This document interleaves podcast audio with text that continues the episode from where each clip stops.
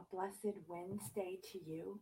And you know, so much of the readings are about the Holy Spirit in these days leading up to Pentecost. Come, Holy Ghost, Creator blessed, and in our hearts take up thy rest. Come with thy grace and heavenly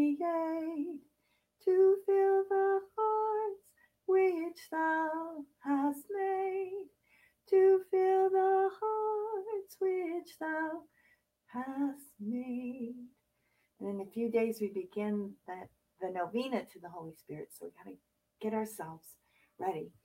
Today, we pray especially for all those who need God's guidance, God's strength and insight, which comes from the Holy Spirit, to change their lives, to leave behind addictions, to let go of what um, holds on to them, what binds them, what keeps them away from God, um, keeps them from being fully themselves, keeps them um, just in the wrong place and not does not help them.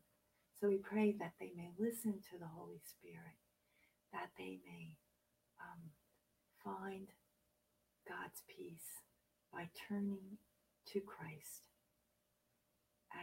listening to Him and receiving His Holy Spirit.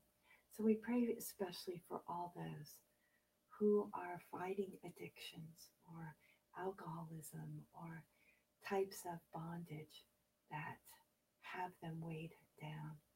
We pray for them that they may be healed, be strengthened, and be enlightened to turn away from sin and toward the living God. So we listen to the scriptures today from John chapter 16, verses 12 to 15. Jesus said to his disciples, I have much more to tell you, but you cannot bear it now.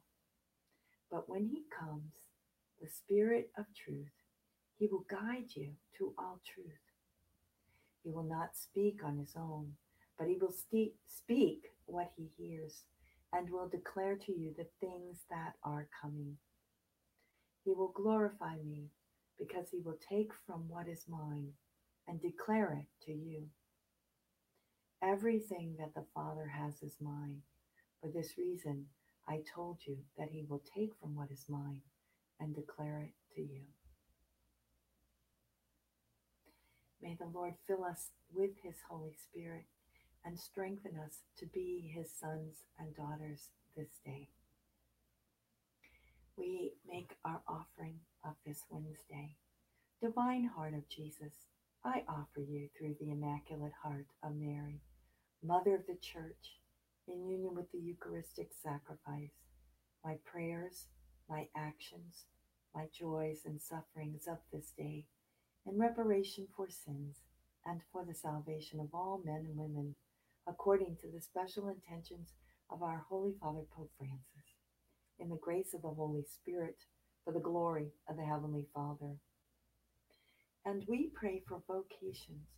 O Jesus, eternal shepherd of our souls, send good laborers into your harvest. Thanks so much for joining me. I'm glad to see you all here. I see Adelisa.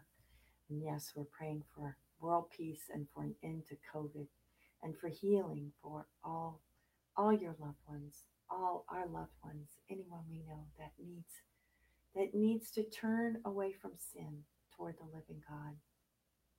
We pray for Nilo and Shirley and Margaret. Excuse me. For Horacio and for Annabelle, for Atiang, Joanne, and me, and for all your intentions, for all those who will join us later. And we ask God's blessing on us all. In the name of the Father, the Son, and the Holy Spirit. Amen. Have a great Wednesday.